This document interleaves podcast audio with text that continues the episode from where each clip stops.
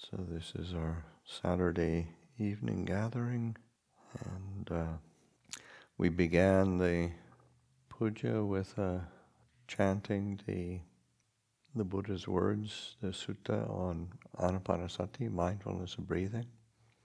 And that's, you know, although we chant it pretty regularly, it uh, you know, just is, uh, it's always nice to remind ourselves of the uh, these uh, foundations of the meditation of the practice, and uh, mindfulness of breathing is is is certainly the uh, can hardly get more in line with the the theme of the of our winter retreat, back to basics. So, and just to uh, remind ourselves of these these fundamentals of the of the uh, of the practice, and uh, of course mindfulness of breathing, and, and that's, in the beginning of that discourse uh, when it's practiced and developed, mindfulness of breathing, it fulfills the four foundations of mindfulness.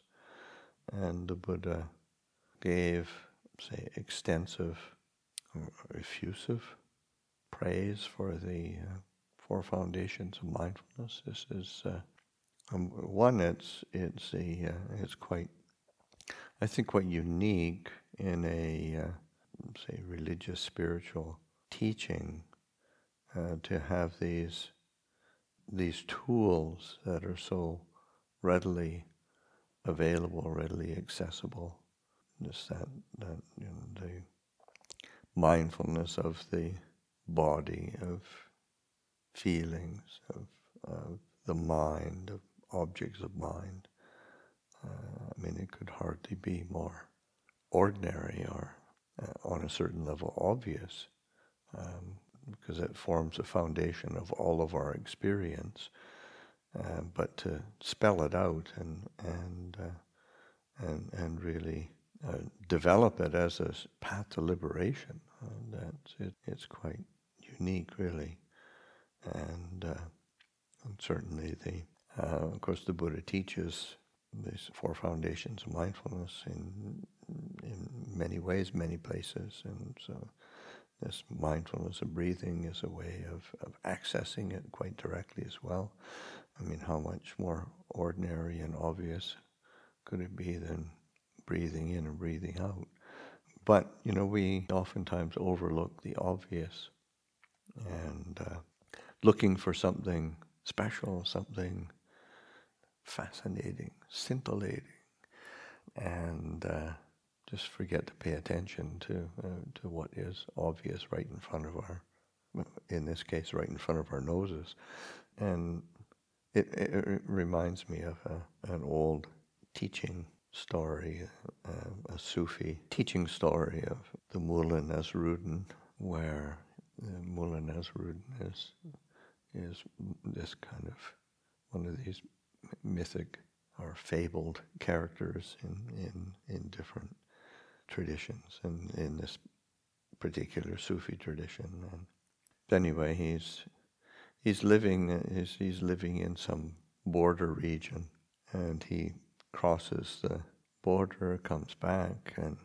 and uh, you know he goes back and forth with his kind of caravan of donkeys, and he's got packs on these uh, on these donkeys and, and he's carrying goods and because the border agents, the customs agents, or, you know, they stop him and check him. And he also he's, he's he keeps he seems to keep getting more wealthy and more well off as as time passes. So the the border guards get more and more suspicious, and they really uh, check him really carefully. And all they find is just really ordinary trading goods that are all above board and all nothing uh, incriminating at all. And time passes and time passes and everybody gets older. And finally, Mullah Nasruddin retires and and is out of out of business and living a very comfortable life. He's quite quite wealthy now. And one of the the border guards happened to meet him and, and they're chatting and and you know, very friendly, very, uh, uh, very warm. And finally he said, you know, all these years you kept, you know, going back and forth, and, and uh, we kept checking you. We were sure you were smuggling something, and you know, would you be willing to tell me what? Because you, you know, you obviously made a, you know, a pile of money somehow, and uh, uh, would you be willing to sort of share what uh, what you were smuggling? And Mullah Nasruddin smiles. He had donkeys. so, um, so, it was what was you know what was obvious, but it. Uh, so this is you know it's, it's a fable teaching story, but it's it's what we overlook the obvious, and uh, you know look elsewhere for. So, but this is where these four foundations of mindfulness are are this body, feeling, mind, mind objects. This is the the obvious basis of our experience and what constitutes a human life. And this is what we need to understand. This is what we need to penetrate. And doing it in a way that isn't, again, not over overlooking the, the obvious. The Buddha is, is again very emphatic, where he said, "This is the direct path. You know, this, you know, this is the direct path for the attaining the, you know, overcoming of suffering and the attaining the overcoming of of sorrow and lamentation, the disappearance of, of pain and grief, the, uh, attaining the true way uh, for the realization of nibbana." and uh, that's pretty blunt. This, if we want to, uh, this is this this the, it is a direct path, uh, and then to to be seeing, and the, the way that the Buddha describes it of this being, the you know to you know how how do we develop these four foundations of of mindfulness, and so it's just seeing the body as a body, um, there's different ways of translating it. Body is the body, body in the body, body in and of itself. Uh, you get the picture.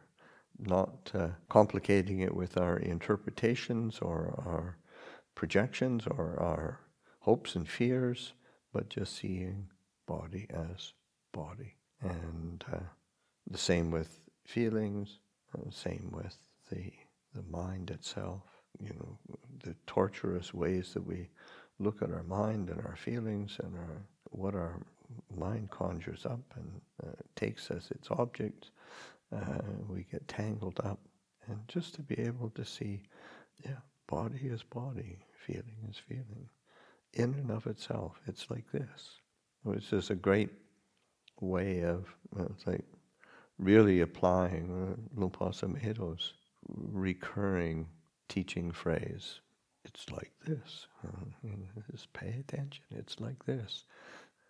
Old bodies are like this. Young bodies are like this. Male bodies like this. Females bodies like this. It's, you know, all of the uh, healthy body is like this.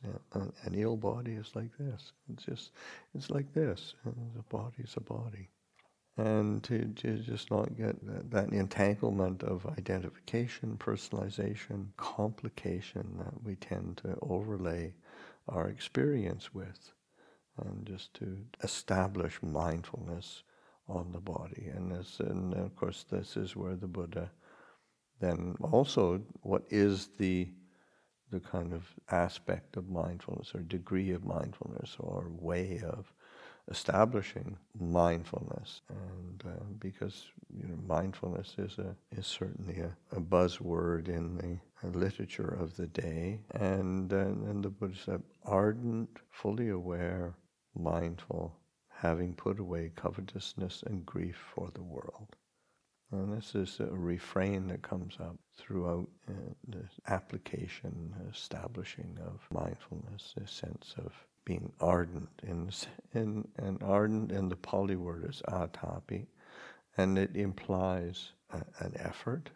Ardent is a good good word because it it's sort of yeah, there's there's a certain ardency, there's an interest, there's an assiduousness, a willingness to, to put forth some effort. It's not frantic, it's not obsessed, it's just, it, there's a, a uh, yeah, a willingness to, to be diligent, and that is something that is absolutely uh, essential when we're applying and developing uh, our meditation, developing our mindfulness skills, developing the training of the of the of the whole body, speech, and mind.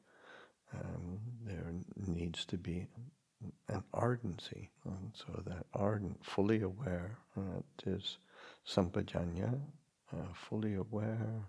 Mm, old translations, clear comprehension.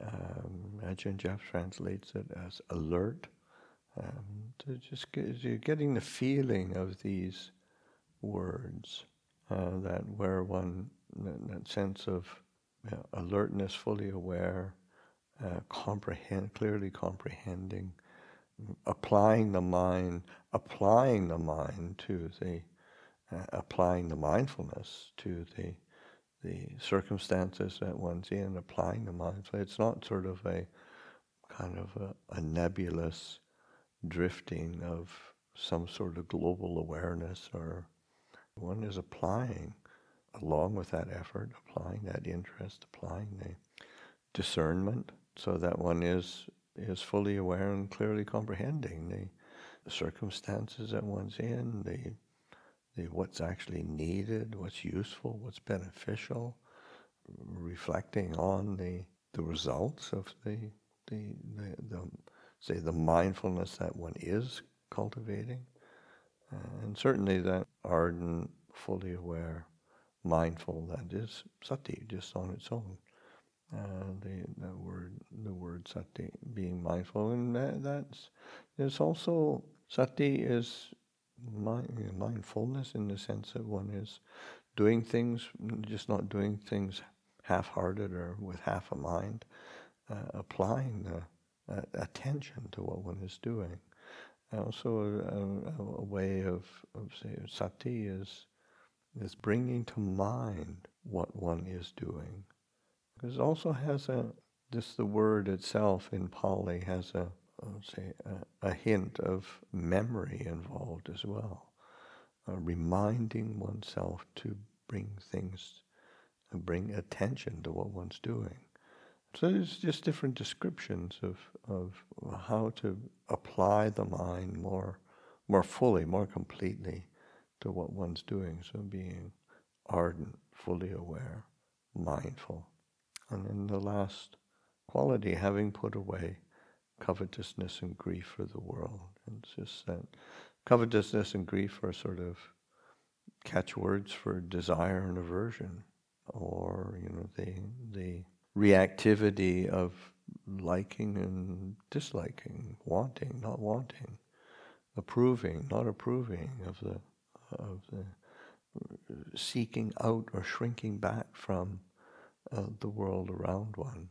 Uh, so that all of the basis of proliferation and complication that we can we can add to things, and so that as we cultivate this mindfulness, these qualities of mindfulness, these ways of establishing mindfulness. Um, there's the, the meditation and the way that we live, because it's not applied just to meditation, it's applied to all aspects of our body, speech, and mind. But of course, there's, I would say, like in the discourse on on the establishing the Satipatthana Sutta, the discourse on the establishing of mindfulness.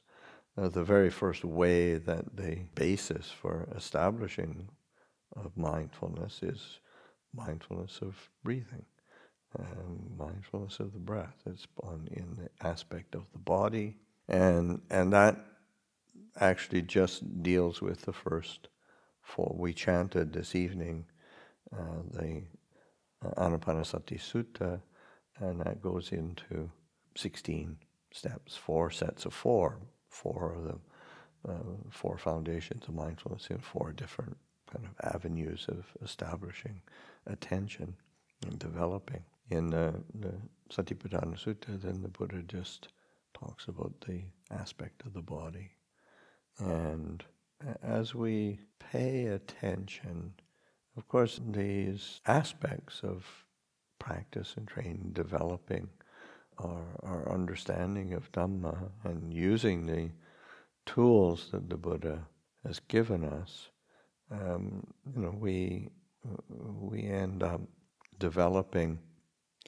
You know, it's not as if there's a hard and fast line between, say, establishing mindfulness in the body and then um, there being attention to feeling uh, or the mind itself. So that they, these are they, they come together. It's it's a way of attending to experience. But when we practice, and then sometimes there is more.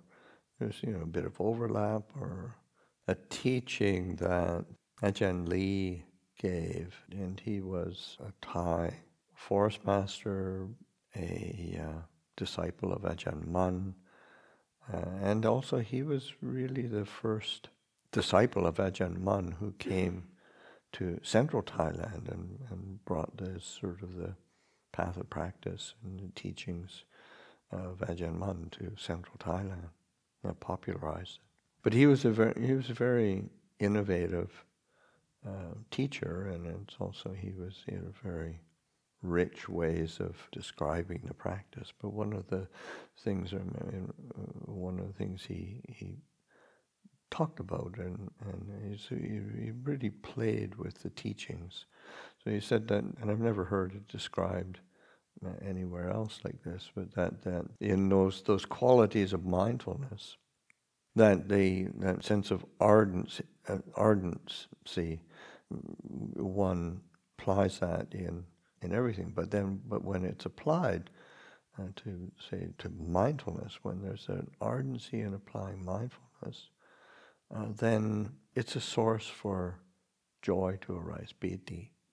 Um, so that sense of uh, there's an ardency, but then once you're using that sort of interest and assiduousness and the, the willingness to to put forth effort to the mindfulness itself, uh, there's a great sense of joy comes.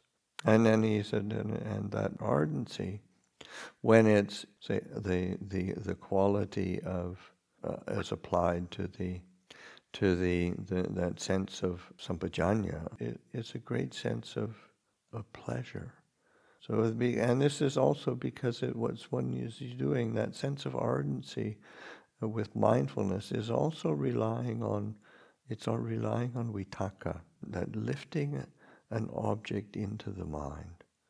And so that sense of ardency and then the application of that you know, willingness to put forth effort, but again, there's a steadiness to that. But it's it's like lifting the object into the mind, that vitakka, vitakka, that directed thought. And then with the, the, the quality of sampajanya, of clear comprehension or fully aware, that ardency and being fully aware lends itself to evaluation, vichara. So vitakka, vichara. Uh, tends to sort of roll on itself, tends to sort of stimulate that quality and, and direct, so the directed thought evaluation. Of course, these are fa- fact of the uh, deepening meditation, deepening stillness of the mind, deepening the steadiness of the mind. So vitakka, vichara piti sukha, and the, the uh, that sense of the you know, kind of joy and happiness arising out of that vitakka vichara, that ardent mindfulness, the ardent clear comprehension, ardent application of full awareness. And of course, it requires a having put away covetousness and grief for the world, a, a settling of the the pulls or attractions or aversions to the world, and the world being eye, ears, nose, tongue, body, mind, whatever them, the inner outer world is all one thing what we call world. And of course, that's equanimity. So that this is, uh, it's that developing, so you see mindfulness and concentration are, are not separate things that we're, you know, oh, I'll become mindful, then I'll develop my meditation. You're developing the, the meditation, developing samadhi as you go along. And this is, of course, this is what uh, Ajahn Chah put a lot of emphasis on the fact that, you know, say, proper meditation is basically a continuity of mindfulness. Any meditation devoid of mindfulness and full awareness uh, is is not going to be right meditation. Uh, so that uh, starting from that foundation of of mindfulness and and uh, and building the connection to the base of our experience of the body and feeling, mind, objects of mind. Um, but particularly, you, you, really want to pay attention to the body, just because it's it's so obvious. Um, don't overlook the the obvious and looking for for some sort of something hidden and refined. You know, this direct path to realization is right here. So those are a few reflections for the evening. It's uh, Saturday night after a wan phra night, so I'll uh, I'll end uh, end the talk.